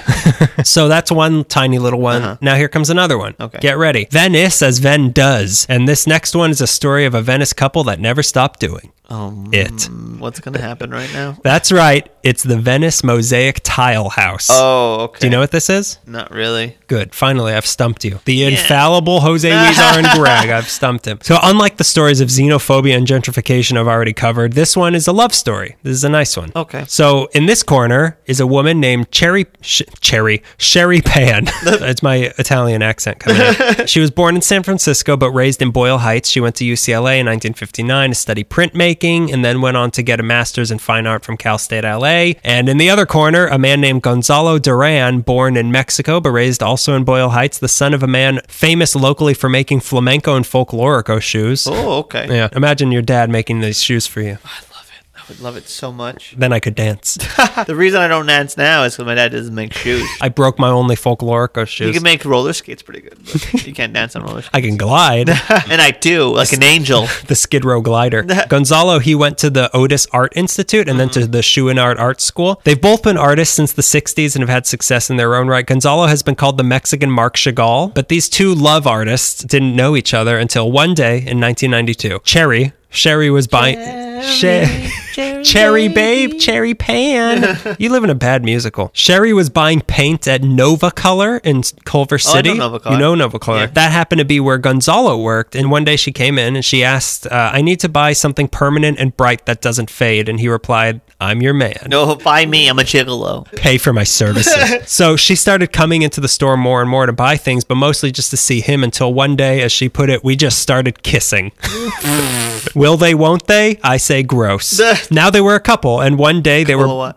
But sorry. Now they were a couple, and one day they were biking through San Gabriel Valley in their bicycle built for two and passed the church that said it did marriages once a week. So they went in and got married. A classic love story. Classic, impulsive people, Artists. artists. I mean, like oh, romantic. they're just swallowed up by the sense of doom, and they have to do everything immediately because who knows if I'll die today. In 1944, they bought a house at 1116 Palms Boulevard in Venice. That was a little rundown place from the 40s. So they started by building an art studio out back in 1996 fix. As Cheri put it, it was a very ugly house, so we had to do something. So here it begins. They both loved color, and Cheri loved making tiles, and Gonzalo was obsessed with the tile work he had known as a kid in Mexico, so he decided that Cheri would make a bunch of colorful tiles, and he'd smash them all and and say, "Look what I can do." Let me do it. and put them all over their bathroom, turning it into basically if you melted down anything made by Gaudi and the Watts Towers and then reformed it into a bathroom, that's what it looked like. Okay. Just this crazy, colorful, textured tile thing. Tiles, shards of things everywhere. And it looked really good. And they both loved it. So then Cheri said, Make me a Mexican kitchen. Is that a dish? It's actually uh, when two people are in love, like they are, they do the Mexican kitchen. So then they did the same thing to the kitchen that they did to the bathroom. Yeah. Then she said, "Make me a porch kids will love." So they did the same thing on the porch, and then they filled the rest of the front yard with ceramic sculptures of a fortune cookie and an elephant and an iguana and a bathtub and something called a giraffe-aroo. They put in a beanie baby wall, and then they covered the walls and floors in colorful tiles, and then they filled more of the house with tiles until the whole house became this crazy, colorful ceramic mosaic work of art that also they happen to live inside of it. Wow. It's their Yamashiro. the LA Times took a tour and described it as an almost indescribable cacophony. Here's how I describe it. It's indescribable. it's indescribable. if there's one word for this place, it's indescribable. You're indescribable. What kind of musical is that? You want to grade it in front of you? In front of, in front of all our fans. Are the reviews in yet? So they were working on the house eight to 12 hours each weekend, and the whole neighborhood got on board with it. People would bring over their broken dishes and any other interesting looking junk that they had. Kids would bring their broken toys, and they still, the two lovers, they ride around on their bicycle built for two, going to yard sales, looking for more things to put in this house. People were so curious as to what they were doing that they started giving tours that you can take on Saturdays between 1 and 4 for $20. The house isn't completely finished, and they say they still need a few years to finish it, but Gonzalo doesn't really know what that will look like when it's finished. He says there's an idea in my head, but I don't know how it's going to turn out until I do it. Yeah. He says that when he is done, he wants to move and start all over again. but he he also hopes to turn this place into a historic landmark, which maybe that sounds kind of brash, but keep in mind that this is exactly how the Watts Tower started. Yeah, It was just some guy who wanted to make art in his yard, and now it's one of the most cherished landmarks in the whole city. And you Yeah. can actually go to this place on the weekend. You could go this weekend and meet the people who are responsible That's for great. it. They're also both just regular people, which is that's my favorite part. Up until 2013, when he retired, you could have gone to Nova Color and met Gonzalo. That's great. And you could have kissed him if you wanted. Are you the unfadable color I'm looking for? Actually, what you want is blue. No. I'm not No. attracted to you. I'm not into that. Look what I can do. Look what I can do. and then he No. kisses his wife. Yeah. Let me do it. And then he, you kiss his wife. they're also deeply in love. They're both in their 70s. Like every picture, it, they're just crazy about each other. Cheri says, We salsa in the house, we kiss all day long, and if it weren't toxic, I'd paint on him. so look out for a murder in the near future. As she puts it, this house is a monument to love in the midst of really chaotic times. So it's a nice, it's nice. It's a really nice story. And it, it, look at pictures, it's really cool Okay. looking. It's just, it's a tiny little house, but like you'll know it when you see it. And how colors? How? I'm colorblind. How? I'm colorblind. I'm co- texture blind. How? All the other houses are black and white. Lights, camera, Russia. I'm going to be talking about the Hollywood Museum and the beautiful Art Deco Max Factor building. But to start, let's go back to Russia, Comrade Zaffron. The man who came to be known as Max Factor was born.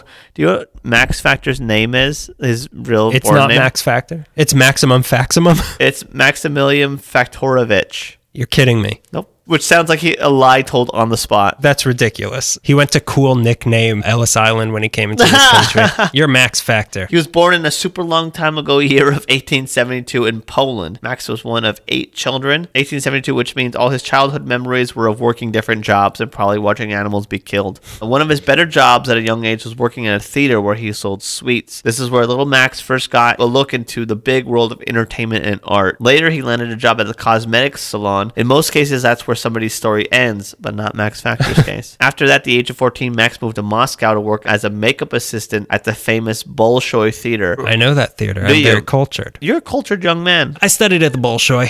My original name is Daniel Zanamanalica. My name is Daniel Zach Galifianakis. Must be a spy. Uh, the theater was opened on October 20th, 1856 to coordinate with the coronation day of Tsar Alexander II. oh, I knew him. So that's great, and it's not only making his life important, it's also also putting him on a path to make a mark in American history. But first, mandatory Russian military service. I don't know much about Russian history at the end of the 19th century, but Max didn't lose his limbs or anything, so it must have been like, all right. He wrapped that up in 1895, and upon his return, at some point, he becomes an apprentice in a wig factory.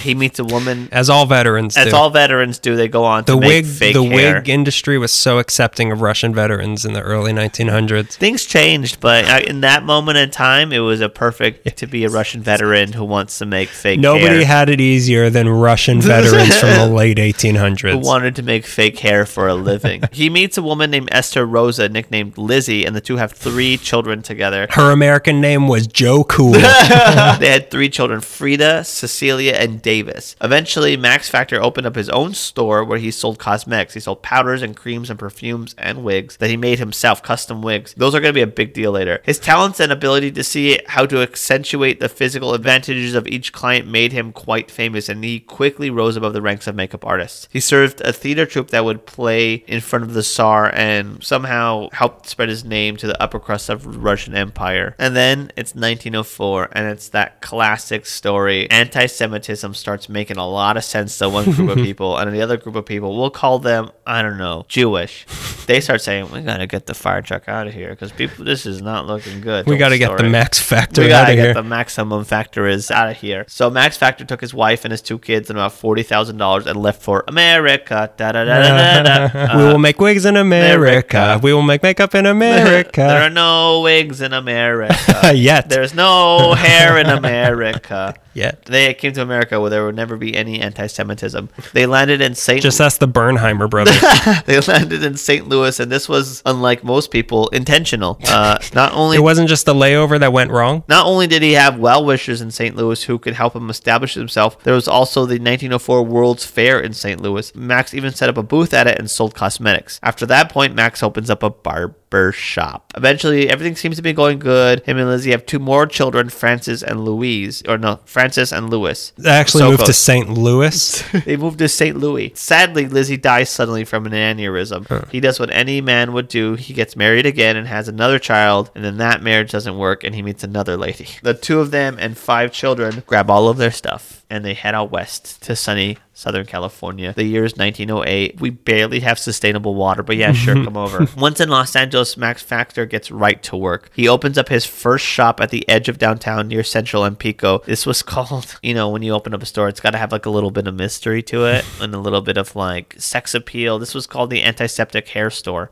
Ew. Based on brochures and ads, he seemed to specialize in making wigs and toupees. Do you know what happens in 1908? Hindenburg? Take- yeah, Hindenburg happens. 1908 is also the year that Tommy E. Thomas Edison sets up the Motion Picture Patents Company in New Jersey. Finally, we can make motion pictures so long as we pay Edison to use his patented technology, or we can move west where it'll take longer Right. for him to find out that we've been using it. Where it takes twice as long for the cease and desist letters to arrive. Also, the weather was superb, and different parts of the city offer different terrain. West is the best, east is the least. We all know it. Hey, it rhymes. You can't argue with it. the gloves don't fit, you must have quit. You can't argue with that. What I'm saying is, Max Factor, the revolutionary Hollywood makeup artist, got to Los Angeles at just the right time. He preceded the Hollywood machine by a little bit, so he had his foot in the door. He had his wig in the door. He was he has his foot in the door because he was there before the door was built. so the studios in LA started filming things in the early 19 teens, and I don't know if you've seen silent films before. the makeup's kind of odd because of the cameras at the time, and the makeup had to be caked on. and People Yeah. had like raccoon eyes and pronounced lips. All this stuff used to create expression because it was so hard, and it was silent film, so you had to like mostly use expressions, but the, the mm-hmm. makeup was like limiting. just talk. Why didn't they just talk? I could read lips. Everyone couldn't read lips back then. It was said that they used ham brine Ew. on the face of actors as a tinting powder, a fine glaze for all those hams. Booyah, booyah, booyah. Baba booey, baba booey. Baba booyah. Wigs in Hollywood at the time were also very primitive. They were usually very coarse and they looked weird on people. Apparently, they were made of cigar shavings or some crap. But you know who was really great at Tobacco. tobacco shaving? Sorry, You could also smoke the wigs. but you know who's really great at making wigs was that little Russian man who makes wigs and has a uh-huh. long weird name that when shortened sounds like a sports drink mixed with cologne. Yeah, Max Factor makes wigs. So around 1930, the studio started heading to a shop in downtown and he'd make custom wigs, but the issue there is that the prices for custom wigs were too high because of custom wigs. So many studios would rent the wigs for their shoot. The first industry man to do business with Max Factor was Cecil B. DeMille. Hmm. I The guy from slow. the 400 Club? Yeah, I have to say his name really slow because I've been saying Cecil Bill DeMille and I can't do that anymore. Cecil Build-A-Bear. Cecil, I you beat me to it because I am sick and I am just so slow. Fastest wit in this empty hallway. Be- Son of a B. DeMille. This is for the movie called The Squaw Man, which I hmm. hated having to say. Sorry. So he rented to DeMille. Is that offensive? yeah. Is it? Squaw? I don't know what that means. It's a Native American. Oh, okay. I think it's offensive. I don't like saying it, so it must be offensive. I can't pronounce it. It must be offensive. so he rented the mill, and I believe even got some work as an extra in either that pick or another, but it wasn't long lasting. And I think that was part of his deal. It's like, well, you know, if you're gonna rent, then I want to be there with the hair. And then he had to mm. like he like pretended to fall off a horse. I was watching a thing, and it didn't make a lot of sense. Studios kept churning out movies, and by 1915, Hollywood established itself as a mecca for filmmaking. And by the 20s, the motion pictures had established themselves as an art and entertainment, and made the viewing of films a necessity of American life. Los Angeles was the film capital of the world, and little Max Factor had, by chance, his foot in the door, which I said already. His wig in the door. Around this time, he comes up with around this time he comes up with his own brand line. He calls it Supreme, not the one you're thinking of. Though he doesn't skateboard. Yeah, they don't sell it on Fairfax. There's not a What about- line did he outside the do- door. Did he do Diamond? So Max Factor started with his custom wigs, and by 1914 had developed his own cream grease paint. Supreme is known by many as the first makeup developed specifically for the movie industry. Max created it to overcome problems associated with the use of stick grease paint in motion pictures. From working in makeup in theaters for years before Hollywood, he knew that stage makeup, the stage makeup they were using on films was too stiff and heavy. The flexible grease paint he made would not cake and would allow actors to actually show expressions. Hmm. So his- Why? What do we need that for? What, you Just gonna- read the title cards. as a writer, I don't want to give power to the actors. His shop moved a couple more times. He left Pico in Central Spot and was for a time at the fifth floor of the Pantages building on Broadway before moving once again to the Max Factor Supreme Makeup Shop, 326 South Hill Street in 1916, which is close to Grand Central Market and Angel's Flight. Also working there was his son Francis, or Frank as he wanted to be called now, and Davis. Francis worked Frantic, he wanted to go by? Wanted- Frantic Factor. Frantic Factor. Francis worked with him in the lab, and Davis was more bus- Late one night, I cannot think of a single lyric from Monster Mash. his his bulgy silent film eyes beheld a weary sight. You could you can work on it. Um, hit me up later and we'll see if it works later. So his kids work I'm not there. working a day in my life. I'm a writer. What do I do? So Francis worked with Max in the lab, and Davis was more business and marketing. His daughters Cecilia and Frida also worked at counters at the store. By this time, Max was starting to get savvy about his salesmanship. He would take a cart full of cosmetics and park outside of the studio and wait for actors to leave for the day, and he would catch them. Right. I'm guessing in those days as an actor, you were your own makeup department. Studios didn't well, like Lon Chaney. exactly. But he was some. He was special though. He was special. A man of like uh, somewhere between 900 to 1100 faces. Somewhere between 999 and 1001 faces. Studios didn't even conceive of the idea for another year or so that they, as they began to appreciate the magic of makeup for films, they kind of didn't know that they should have their own department and have their own people Right. doing this instead of actors being like, I got an idea. Yeah. So not only was he able to sell his wares, but he was also networking, Mm-hmm. making a name for himself among industry people from actors to studio heads. At the end of the 20s, a new technology threatened everything Lights. films in color. Oh, all of his makeup was green. no one will ever tell, and I'm invincible and infallible. And my Or name mine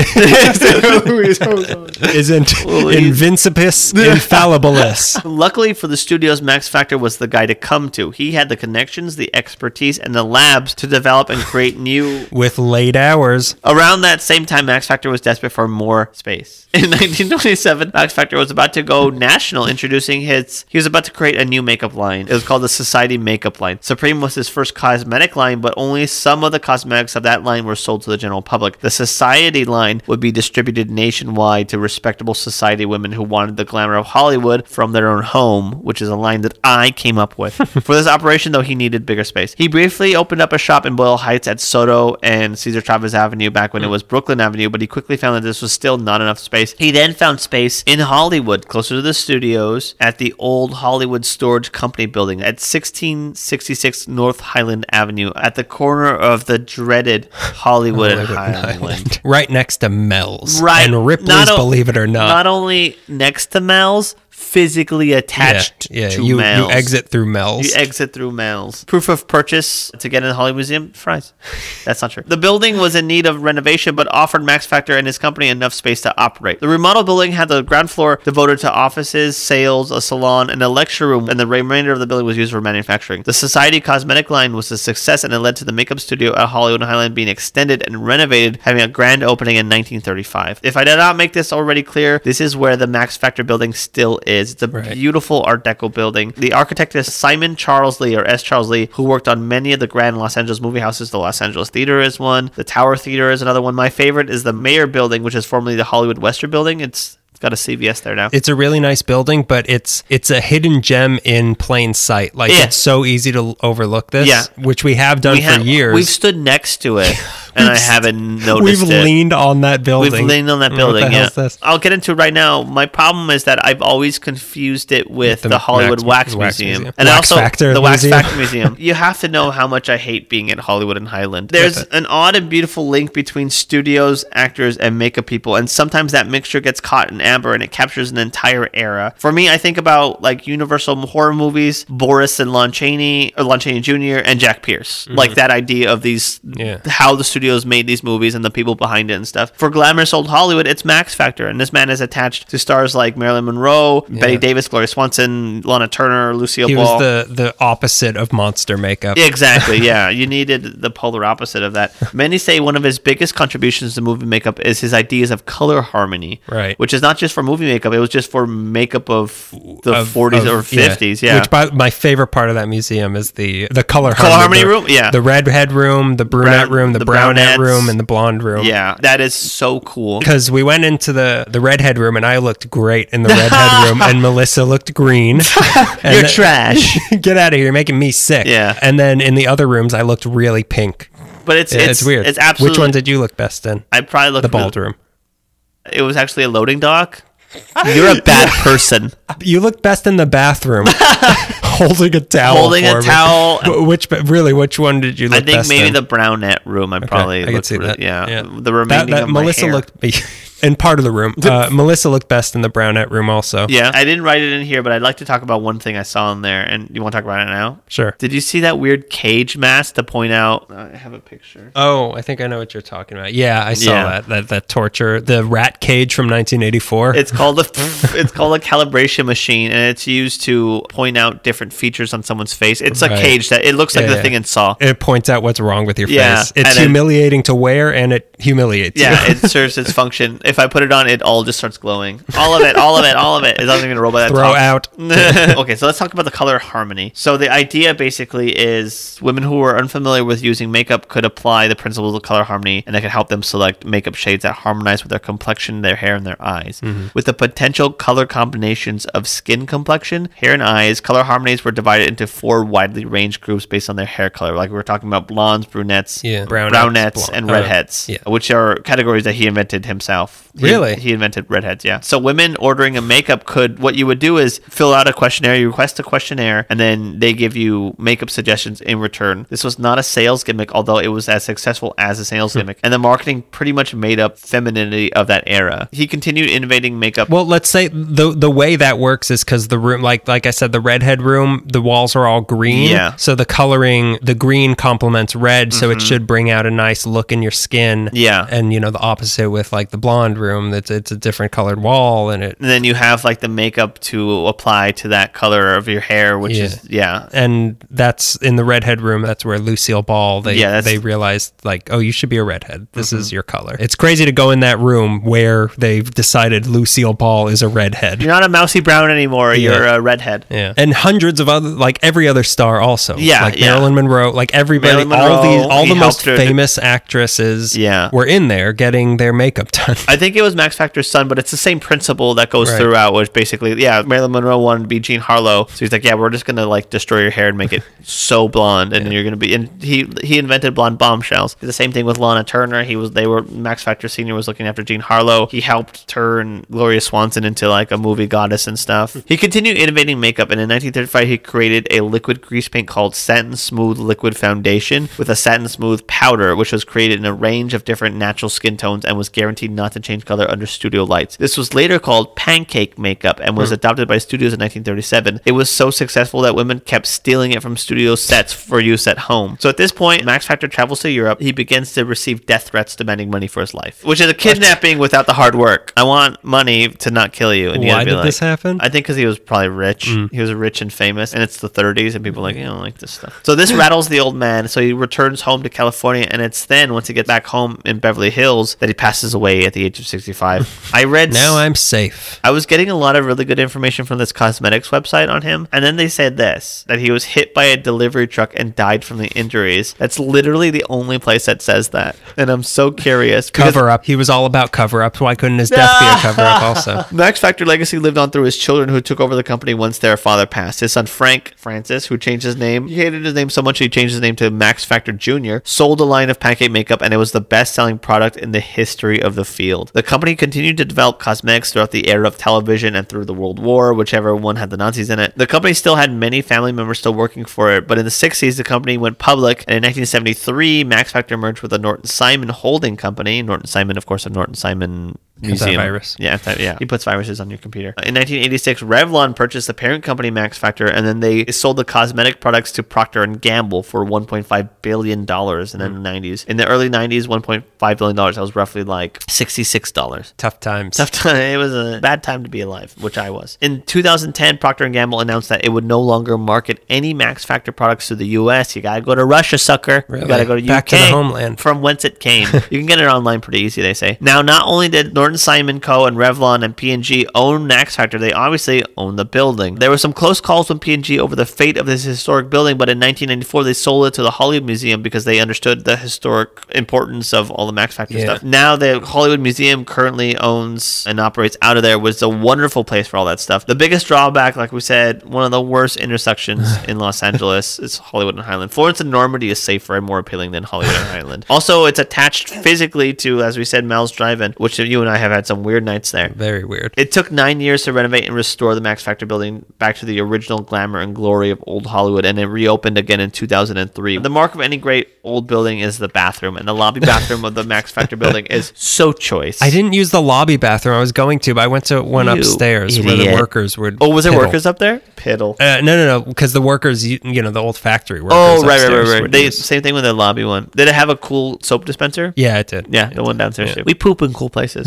Haunted, cool. it's just a great Art Deco gem. It looks like the ladies' powder room from that scene in Miller's Crossing. it's got white and rose-colored lavish marble, recreated historical chandeliers, pastel hues, which I like a lot, antique furniture. There's a lot of gold and silver leafing in there that I like a lot. Even like handrails and stuff I like a lot. that ground floor alone is worth the price of admission. yeah, it's absolutely. so cool. Yeah, yeah, I, absolutely. And then you get so much more, which I didn't really ask for, but still, I'll take it. the thing about that, because it, it feels like you'll walk out of the redhead room and you'll see the front door open onto Highland Boulevard and Yeah. you can kind of see Hollywood and Highland. Like you can feel like, oh, Lucille Ball or whoever walked out Walked of here out of and here. Uh-huh. then walked right out and went to Hollywood and Highland and became a star. Yeah, exactly. and I'm a redhead. and Where's the movies now? Yeah, it looks like w- what you see in a movie from the 40s or the 50s. Yeah. Like it, it's not much has changed, No. except for everything outside the Yeah, door. yeah, yeah. It still retains a little bit of that glamour, which I like a lot, and I like old Hollywood glamour a lot. And it's, it's got that. perfect old Hollywood glamour. Yeah, and uh, I was telling my girlfriend about it. and She's like, "It sounds like a tourist trap." I'm like, "It kind of is," because I was there. Not really though. Not because it's I a mean, hidden the, gem. the wax museum is a tourist trap. This isn't a tourist trap. But I, when I was standing in the lobby, I was asking the lady if she had any pamphlets to read for the historical stuff. People were just walking in off the street, tourists, and they were just like, "What is this?" And she'd say something, Yeah. and they would just give money. Like it captures some. it's not a, it's not it's a tourist trap. But it's not like Hollywood and Highland. But like if you're walking around the street and you have a map of museums, you might stop there just because it's a museum. Yeah. There is a, a statue of Marilyn Monroe outside. You might get suckered into it. But that's part of Mel's. she's holding a hamburger. Is she holding a hamburger? I think she's holding. I don't think that's her. You don't remember that scene from uh, Seven Year Itch where she's holding a hamburger? I don't consider that a tourist trap at all. Okay, that's fair. A tourist trap is you're you're paying a lot of money to see things that aren't real. Okay. This is Wait, So you're saying the mystery spot on the way to Oregon's not real? The broom stood up straight. the places where you go do peyote and have fun. But no, no, no. I don't consider like a tourist trap. uh, Wax Museum, Ripley's, believe it or not, like you're you're seeing things, but you're just seeing a replica of something that's I famous. see. But in the Max Factor Museum, you're seeing, like we talked about, you see you see the prescription the that act- killed Marilyn Monroe. they have I- one of the other bottles of the medicine that killed that she overdosed on. I immediately I saw that. I well, she was killed by the Kennedys. I saw that and I thought that's more of a museum of death thing. Yeah. we should all agree that this doesn't belong. But also, are you going to talk about the rest of the museum? yeah, I'm gonna Okay. go room by room for a little bit. Let's go.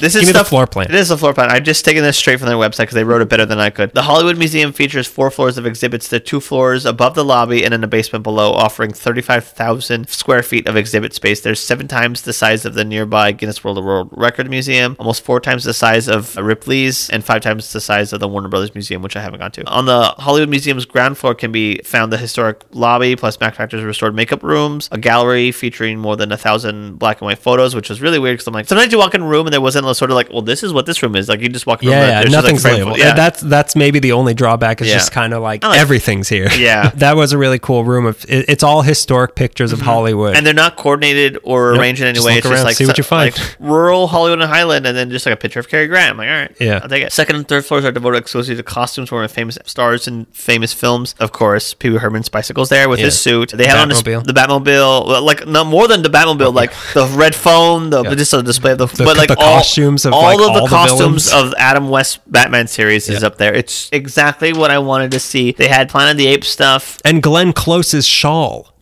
They've got a bunch of weird. They have Mark there. Wahlberg's suit from the Planet of the Apes remake. They have a whole other area that's just autographs. Of Yeah. like, of oh, that guy's that guy's collection. Yeah, the guy's collection, the Hollywood autograph hound guy. Like Yeah, every pretty much every Forrest Ackerman, pretty much every celebrity's autograph, and then like the whole cast of Gone with the Wind, the whole Yeah. cast of Casablanca. like pretty it- cool. It's it's insane. It has one of the largest collections of genuine Marilyn mem- memorabilia.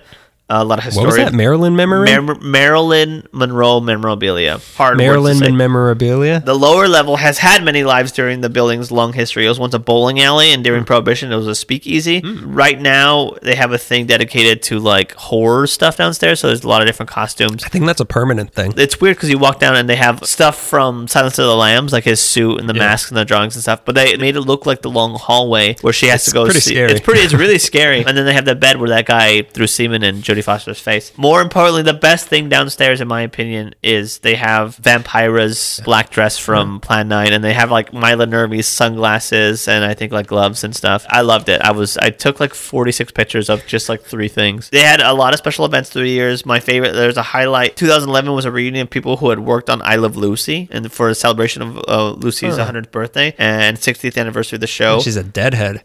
One of the guests included her daughter Lucie Arnaz, who played Elizabeth Short in a really weird Little TV. Lucy? Little Lucy was playing Elizabeth Short in something. The museum is now open Wednesdays to Sundays, ten to five. It's fifteen dollars for entry, but twelve dollars for students and seniors, and five dollars for kids. Park at Mel's in, a, in the lot at Mel's. It's eight dollars for the first hours and two dollars for each additional fifteen minutes. But be smart and take the red line. But Take it's the red really line or find great. street parking like I do. Takes me It takes- 45 it takes me minutes. 45 minutes to do it. It's, it's well worth it. If you like old Hollywood, if you like uh, just like costumes and Yeah. autographs and stuff and just memorabilia, it's a perfect place to go. to. Yeah, I hadn't. I uh, like I said, I had never been there until the day after Thanksgiving. We went, and I I, I couldn't recommend it enough to Yeah. everybody. It's, it was so cool. Let's get to our last one on the list here. Not a museum, not a restaurant. Paint that wall. Oh my Talk her up. God. We'll get to the wall later. Let's Oh start with the God. her. The her we're talking about is Judith Francisca Baca. Judy Baca. Born September 20th, 1946, in Huntington Park. At age six, her mom remarried, so she was moved to Pacoima, where she now went to school where most people spoke English as their primary language, which Judy didn't. She spoke Spanish, so she struggled in class so often that her teacher would just have her sit in the back and paint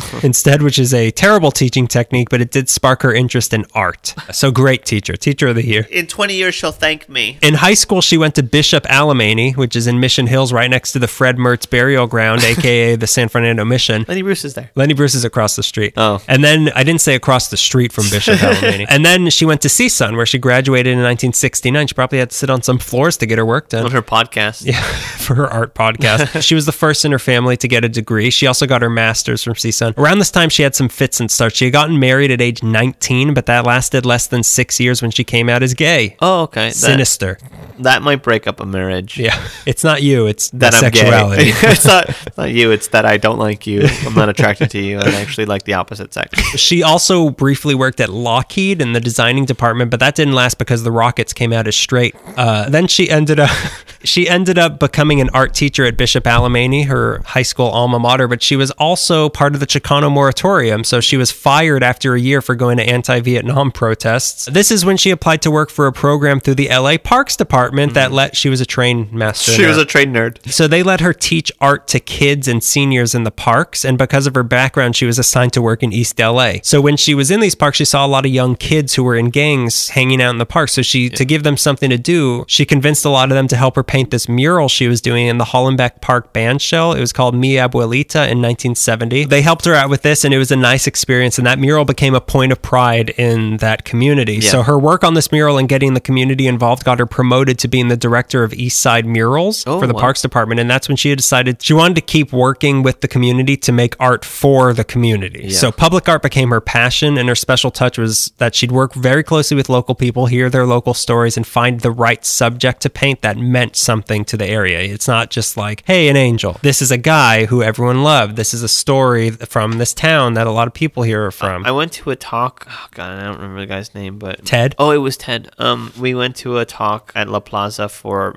guys who've done murals through the years who are really famous. And it's like, oh yeah, they're they're not just like a muralist idea. Like he was saying, like you knock on doors and you talk to people, like, what do Right. you guys? You guys live here. Like, Yeah, what you do you want to look see? at yeah, you, what do you guys want to see? You drive past this all the time. They're reflections of the community, which is really cool. just like the Magic Castle is a reflection of the Haunted Mansion. so she ended up making a ton of murals in East LA until 1974 when she founded the City of LA Mural Program, which was LA's first dedicated public mural program. Through this, she organized murals all over the city made by people from those parts of the city. She wasn't the first one to make murals in LA, but she did make them as widespread as they are now, making LA arguably the mural capital of the world. A lot of people that uh, I read about, mm, I say that. So she even did an RFK memorial mural inside that school where the ambassador. Oh, she was. did that? Not the one that's in front. This is a mural inside the school that we're not allowed to see. I think I saw a picture of that. I think I know the one you're talking about. It kind of looks like uh, it's a giant angel. But it's got the face of JFK, which is not the Kennedy that died there. But by 1976, she was afraid that the city would eventually stop funding public art or start censoring her, which, yeah, they did. They did. She spun away from the city and formed a new program called the Social and Public Art Resource Center, or SPARC. Their goal was to fund community public art in LA's marginalized area. So their headquarters was in a garage behind the Venice police station, but Judy had already started work on her greatest projects at uh-huh. this point already. So what nine- year was that? Sorry. in 1976 she started Okay. that but now we're going back to 1974 when the army corps of engineers contacted judy about doing a mural on the Tujunga flood channel in valley glen as part of a new beautification project they were doing that they were adding a park a bike path to this area so judy grew up in that general area so she knew how ugly these flood channels and the river was but she were hey they're beautiful but she remembered working with a gangster in east la who had a bunch of scars and stab wounds and she worked with him to design tattoos that incorporated these scars and turned them into something beautiful. Mm. And this is how she decided to approach the flood control channels that she saw as scars on the city. so why not make art around this using this? Yeah. So she decided to continue her approach of involving the community and their local stories as much as possible and she's got to work. So to help her with this, she looked to local artists and also local at-risk kids recommended by the Criminal Justice Department as part of their rehabilitation to work on this with her. So the kids had to be between the ages of 14 and 21 and were recruited and interviewed to be selected. The first section of work involved 80 of these kids, most of whom had been arrested at least once, many of which were from rival gangs who literally oh. wanted to kill other kids on the team, but they were made assistants and they helped in the planning and painting the mural. They were called the mural makers. They got paid 225 an hour, which was a small fortune they were given art lessons, history lectures, apparently improv classes, oh, which cool. it Who would- wouldn't love to see rival gang members being I an would improv? no like joke no joke. I would love to see that. Go to the UCB, you can see that. You try to get rival gangs to yes and. Yes, and Nah, I'm fool. going. There's yes and in the opposite, nah fool. Much harder to master. Since this was part of their rehab, the LA Justice Department gave some money for this project. They were taught trades like how to read blueprints and the math that was involved in that, and they were taught how to paint both functionally and artistically. Oh, great. So the professionals they were learning from, there were 10 artists and five historians who rounded out the team for that first stretch of mural that was begun in the summer of 1976. So for the subject matter, Judy wanted to do the history of California, which is that's the Yeah. official title of this mural. That's what it's called. That what it's really called? It's not called the Great Wall of Los Angeles. It's called mm. the History of California. I like the Great Wall. It's called the Great Wall of China, actually. Mm. Is that taken? She wanted it to tell the history, but not the history as taught in textbooks. Yeah. So she wanted to tell the alternate side of the history of California where the people ignored or forgotten by the textbooks were remembered and honored Yeah. here. So the stories and contributions from the marginalized communities of California, the Native Americans, the Latinos, the Asians, African American, Jewish people. She wanted to tell a history that emphasized the multi ethnicity that Yeah. was California. And to point out that all these people are American. Exactly. Yeah. California isn't just uh, John C. Fremont and Max Factor, A which is man the- from Russia. yeah. Now that's America if I've ever seen it. She said, I envisioned a long narrative of another history of California, one which included ethnic peoples, women, and minorities who were invisible in conventional mm-hmm. textbooks accounts. It was the recovery of the river and the recovery of our stories. To decide on the stories, subjects would be discussed by the group and picked by everybody as a whole. Then sketches were made, and then Judy and the artist would do the final design. Some of the kids helped out with that. And then came the hard labor. the general location of the Great Wall is around 12920 West Oxnard Street between Oxnard, Coldwater, Burbank, and a parking lot on the western wall. It's Yeah. on the western wall of the channel. You can pray there. It's very it's a humbling experience to pray there. It had to be done in the summer because other times of the year were too risky for flash floods. Yeah. But because of that, it was unbearably hot and people would get snow blindness Oh, from the That's brightness of the sun funny. bouncing off the concrete in the channel. So this first section covered the time period from about 20,000 BC with the local natives and the tar pits, then to the Spanish and Mexican eras, then on to the US up to the 1910s. So that was the first section. It was 13 feet tall and it stretched for a thousand feet, with each 100 feet being done by a different artist. It was done in a style known as social realism, which is that classic Chicano mural style with a Yeah. lot of color. Is that what it's officially known as? yeah, that's Okay. what people. I, Lot, didn't- I never knew that. well, I guess you're not as Chicano as me. I listened to one Ritchie Valens song. No, go ahead. It's a lot of color, and you know exactly who the bad guy is in the story. Anyone with fangs. The rest of this mural was done over the course of five summers. So each summer Damn. after this, it focused on the next decade. Not sequential summers though. It focused on the next decade every summer, Yeah. different decade, and it took a year of research and planning in between Wow, that. that's pretty good. 1978, they did the 20s. 1980 was the 30s. 1981 was the 40s. 1983 was the 50s. Each decade added 350 feet of mural. The first stretch was just unconnected scenes in a row, but starting around the 20s, they started making each scene flow into the next Yeah. one. They, they would bleed over. they do bleed really well. They bleed. Oh, they bleed Oh, well, just like those rival gang members. nah, fool. nah, fool, please Nah, fool, don't. I'm gonna stab you. There's scenes of the Mexican deportations in the 30s, Yeah. the Japanese internment camps in the 40s, the fight for women's rights, civil rights, gay rights, sinister rights. It's 2,754 feet long, which is over half of a mile. For a while, that it was the longest mural in the world, but it isn't anymore. What's the longest mural in the world? There's one in Vietnam that's like Okay. miles long. In all, over 400 kids from all backgrounds helped work on this with the help of local artists, historians, scholars, ethnologists, and the community at large. So the whole community is responsible for this. And because of that, there's a deep sense of pride about it, which is why in all these years it's never been tagged or graffitied. Nobody touches it because it's like, why? Please don't. yeah, it means something, and people don't want that to be ruined. So Yeah. Judy's described it as a monument to interracial harmony, and it changed a lot of these kids' lives completely. Many Mm-hmm. Yeah. of them got into movie work with their new skill set. Some of them became artists in their own right. Yeah. The mural, it's no, it's not finished at all. The- It didn't end in the fifties, but What, they, you're gonna add Trump to it? yeah, sixties through twenty twenties. It's just some 20, and Trump twenty twenty. Trump 2020. Things have been stalled for a while. In 1984, they stopped painting after a flash flood dragged one of the workers eight miles down the river. Speaking of killed. Dre, no, she was rescued, but Okay. it took a helicopter and she And was dragged eight, eight miles. miles, yeah. On top of that, funding and interest in public art started dying down in the late 80s, so there just wasn't money to pay for the estimated $600,000 it would cost to do each new decade. Yeah. Going up to the 90s would extend the mural to over a mile long, but it's just been hard to get going. But Judy hasn't given up. Starting in the late 90s, she began raising raising funds to restore the work that had already been done on the mural that was starting to fade away. When they were made, they were sealed to protect from flooding, but the pollution and the sun damage, Ooh, it's yeah. pretty bad. That restoration didn't get underway till 2011 and cost 2.1 million dollars, but the work they did should keep the mural looking good for at least half a century. That's great. Half a century in mural time, which is 50 feet. Uh, she's also proposed building a bridge over the area to be able to view the mural better since 2014, but that's also taking forever. They managed to secure funding for extending it from the National Endowment for the Arts in 2013 and 2014. Future work would be done in studios indoors with air conditioning and no snow blindness, with a team placing the finished murals directly on the walls afterwards so as not to risk any more kids getting washed down the river. Right, that's good. Wear an inner tube when you do this. In we should all be 110 doing this in weather. canoes.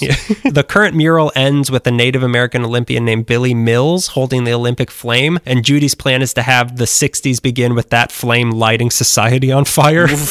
Judy herself has been doing other work, like she did a mural in the Denver airport in 2001 Okay. talking about cults and Satan worshippers. She spoke at the LA Women's March against Trump, and now cool. she teaches art and Chicano studies at UCLA. SPARC, which is her organization, has made 105 murals across the city with almost 100 artists between 1988 and 2002. They started the Great Walls Unlimited Neighborhood Pride mural program to do even more of these. They're also the ones who founded the Venice Graffiti Pit, which is a whole Oh, other yeah, hidden yeah. gem. Here we go.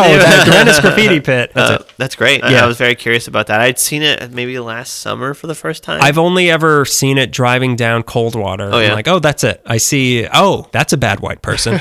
you looking in the mirror. Um, I was looking in my rearview mirror. yeah, me and Ooh, Ada this is photorealistic. walked along it, and it's it's beautiful, and I really like it. It's you're you're kind of taken because it's in the flood channel, and you're up top, and Yeah. I just want to get closer to it. But like I remember getting to the end, and then we're like, I want to see that thing back in the twenties, and I remember it being a long walk. Half a mile. Half a it's mile. over half a like, mile. "Ah, Yeah. We're still in the thirties. Are we still in World War II? it's, it's really beautiful, and it, it you could tell that what you said was right. Was like it gets more seamless and stuff, and Right. It, it just blends so perfectly. that would be so cool to to have it go. Just like keep it going. Yeah, to, yeah. To con- every couple decades to just add it. Yeah. add a decade. It, it's it's a hidden gem if I've ever it heard is. Yeah, and it's worthy of seeing too. Like even if you don't like murals, you'd still appreciate this. Here's something we'd appreciate. Leave us a review. If you like this show, if you're a new listener, or if you're an old listener who's just been sitting with their thumbs up their arses, leave us a review on iTunes. It really helps us out. It Yeah. makes it easier for people to find us. It gives us a little bit more credibility. It's nice. It's a nice thing to do. If you have an iPhone, open your podcast app, just search for us. We're right there. It just takes a couple of finger taps. So maybe write a nice sentence about us, but Yeah. we really appreciate it. This is the year we want to get more popular. Yeah, this is our big push. Yeah, so appreciate your help on that. You could find us on Facebook for a little bit longer, LA Meekly. Uh, Until Mark Zuckerberg says that. Oh, I've been going through all your messages personally this time. We're on Instagram. We post every day. LA LA underscore meekly. We're We've on got a lot of good pictures. a lot of good pictures every day we post, and we try to make it as fun as possible. Twitter at LA Meekly. We have a Tumblr, which is our main hub. Has a bunch of pictures Yeah. and links to stuff. The And our archive episode of archive. episodes, That's lameekly.tumblr.com. We got it. And again, email la.meekly at gmail.com if you have suggestions, if you have questions Yeah. uh, for, we, we always forget to ask for more listener questions. questions. Yeah. But yeah, uh, send us questions, suggestions, nice words, mean words, uh, mean girls, DVDs yeah, that DVDs you've ripped. Mean Girls. Yeah, Email that to photos us. of Teen Torrents. Fey. Yeah, we'll take anything. Um, And also, if you want to be a subject of a field trip episode, uh, if you work at or know someone who works at an interesting or historic place in the city, any of these places we've talked about, we've loved, we'd love to come love to talk, to, you. people. We love to talk to anybody about anything. Yeah, what'd you eat for dinner? We have a Patreon as well if you want to support us Support us financially. financially. It hel- keeps We've us going. been sending postcards to people who've been giving us five dollars a month, and we Yeah. handwrite postcards and stuff. And Yeah, and we're making actual merchandise to be selling soon. Mm-hmm. it's coming. Once I learn how uh, to vectorize an image, it's coming. Yeah, once I learn what that means and I learn how to do it, it's coming. It's coming. and yeah, that helps us. Like we said, it we don't make money off of this, so it helps us to keep going financially. It's it's uh, it, this is not easy work, No. so it's good to make some I'm- money from that, which I'm is nice. sick and I'm sitting at midnight on uh, the day after Christmas We want- on the floor. My bottom hurts so much, and I'm not getting. Your family's waiting for you to come cut open the Christmas goose. I got Tiny Tim there, and he's just coughing. And who knows if this is his last day? And we're all looking at him like, "You better make a sound if you're about to go." Um, and he won't. We're also on YouTube. Jesus. yeah, we also have everything on YouTube. You know what? I get. God subscribe to us, everyone. I've been uh, very upset that the commercials we made for LA Meekly Live Devil's Night are, did not get at the love they deserve because they are so good. They're they look real- good. they They are look- really funny. They're really good. Yeah, it I makes upset. recommend those. If you don't want to listen to the episodes on there, watch our commercials. Well, at for least watch Devil's the Night. commercial for Devil's It's Night, fun. the They're ones really from the fun. radio, because they're really fun and they came out looking great, and I never expected that. Nope. Yeah. Especially uh, the behind the scenes footage of, of watching werewolf hands getting slapped and being taught how to conduct like to- this. And again, thanks again to Lifehacks LA. Follow them on Instagram. Yeah, that's a good choice Uh, on your part. You can follow me on Instagram if you want. Grego Gonzo, G R E G O G O N Z O. That's my personal one. I put a lot of sign painting stuff I've been doing, or any comedy shows that I have coming up. And Um, if I want anything, Greg will promote it for me. yeah, I usually have to do that because you're. I treat you like a, a grandpa who's like, "But how do I? How make Facebook tell Twitter?" I accidentally submitted all these naked pictures to Perez Hilton. How do you take them back, Greg? You can follow me on Twitter at Grego underscore Gonzo. I usually just repost jokes from better comedians. So, do you have any closing thoughts here, Greg? January 2019. Let's hope this is a great year. We're gonna Yeah. keep doing oh, this. Oh yeah, Happy New Year, thing. everybody! Happy New Year! I can't believe we didn't say that. No, I, I can believe it. Yeah, no, we're hoping to meet more of you this year. We're hoping to do more live things this year. We have some things cooking that are hopefully Yeah. ready to be I served left soon. the roast on. Oh, let's all find these new hidden gems of LA together, and let's let's fight gentrification as much as we can. Okay, let's stop letting new people ruin old LA. Wow, Greg's a bigot. Uh, so, so on that note, uh, that has been yet another episode of LA Meekly, spying for the Germans since 2013. End transmission.